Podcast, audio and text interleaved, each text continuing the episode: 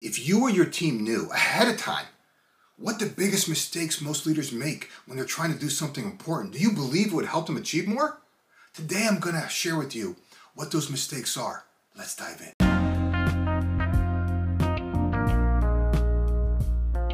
Hi, everyone. This is Jim Riviello, and I want to welcome you to the Getting Results podcast. I'm so excited to have you here, so let's get started. Results matter. In fact, we're paid to get results. So the big question is this How do business leaders like us, who really want to do the right thing and make a difference, how do they get results? How do they effectively lead others in the face of adversity? And how do they find the strength and courage to role model the behavior they want to see in others? That is the question, and this podcast will give you the answer. My name is Jim Riviello, and welcome to Getting Results. Okay, there are two big mistakes leaders make when they're trying to do something of value. These mistakes either prevent any forward progress or impede the rate at which progress happens. I'm going to unpack each one, and then if you stay with me, I'm going to outline how you can avoid making them. The first mistake leaders make is living in the past.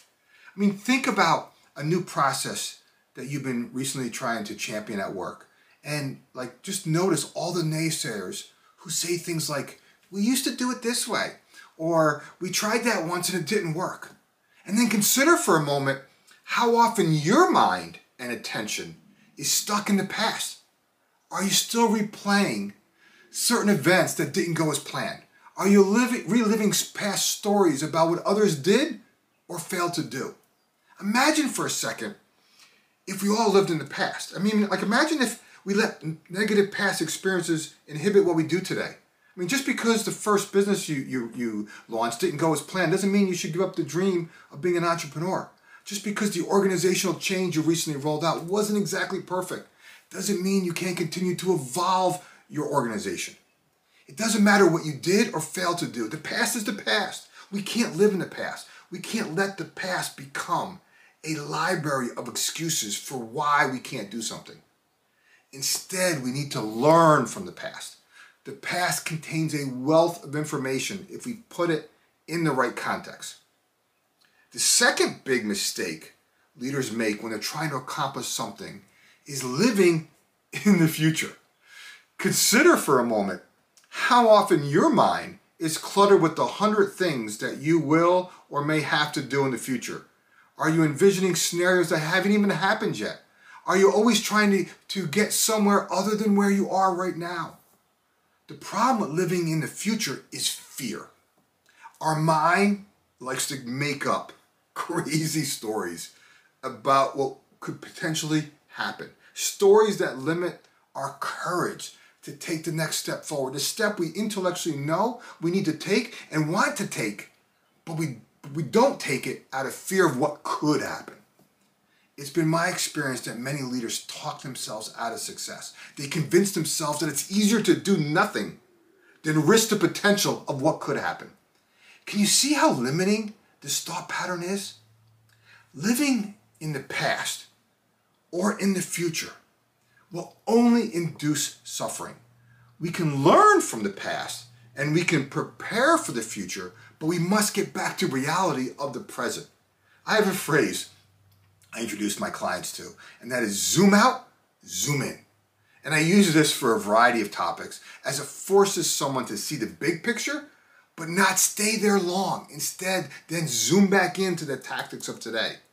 See, most leaders are physically present, but yet their mind is somewhere else, usually in the past or in the future. It doesn't have to be this way.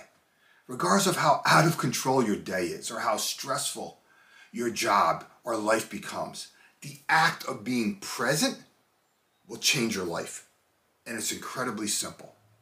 I know because I used to waste a majority of my precious energy entangled in the past and agonizing about the future. This didn't serve me well. Becoming more present is something I've been actively working on for the last 15 to 20 years.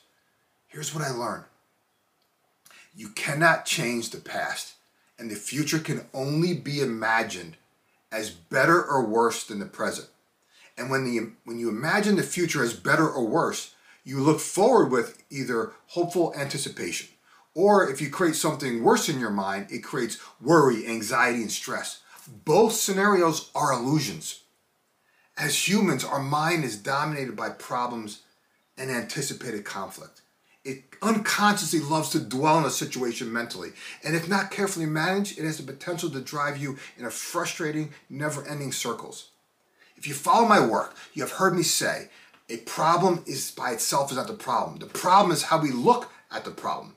A situation needs to be either dealt with or accepted. Why make it a problem? Most problems are entirely in our mind. Sure, there are external forces at work a stressful job, personal demands, daily distractions, a whole bunch of things. But it's how your mind handles those external forces that is the problem. As a leader, I encourage you to practice seeing challenges, situations for what they are, not better or worse than what they are. Resist the temptation to judge what you observe as good or bad. This isn't easy, but it's possible. Our problems can only be dealt with with one technique being present. If you want to explore ways that you can elevate your leadership or develop and retain the leaders on your team, I included a link in the description to schedule some time on my calendar. I would love to help you and your team champion growth for your business. If you want to ignite a new level of energy, focus, momentum in yourself and your team, I invite you to get a copy of my latest book, Freedom to Experiment. The link is in the description if you're interested. In the meantime, do me a favor and share this podcast with others in whatever way serves you best. Enjoy your week, and I'll talk to you in the next episode.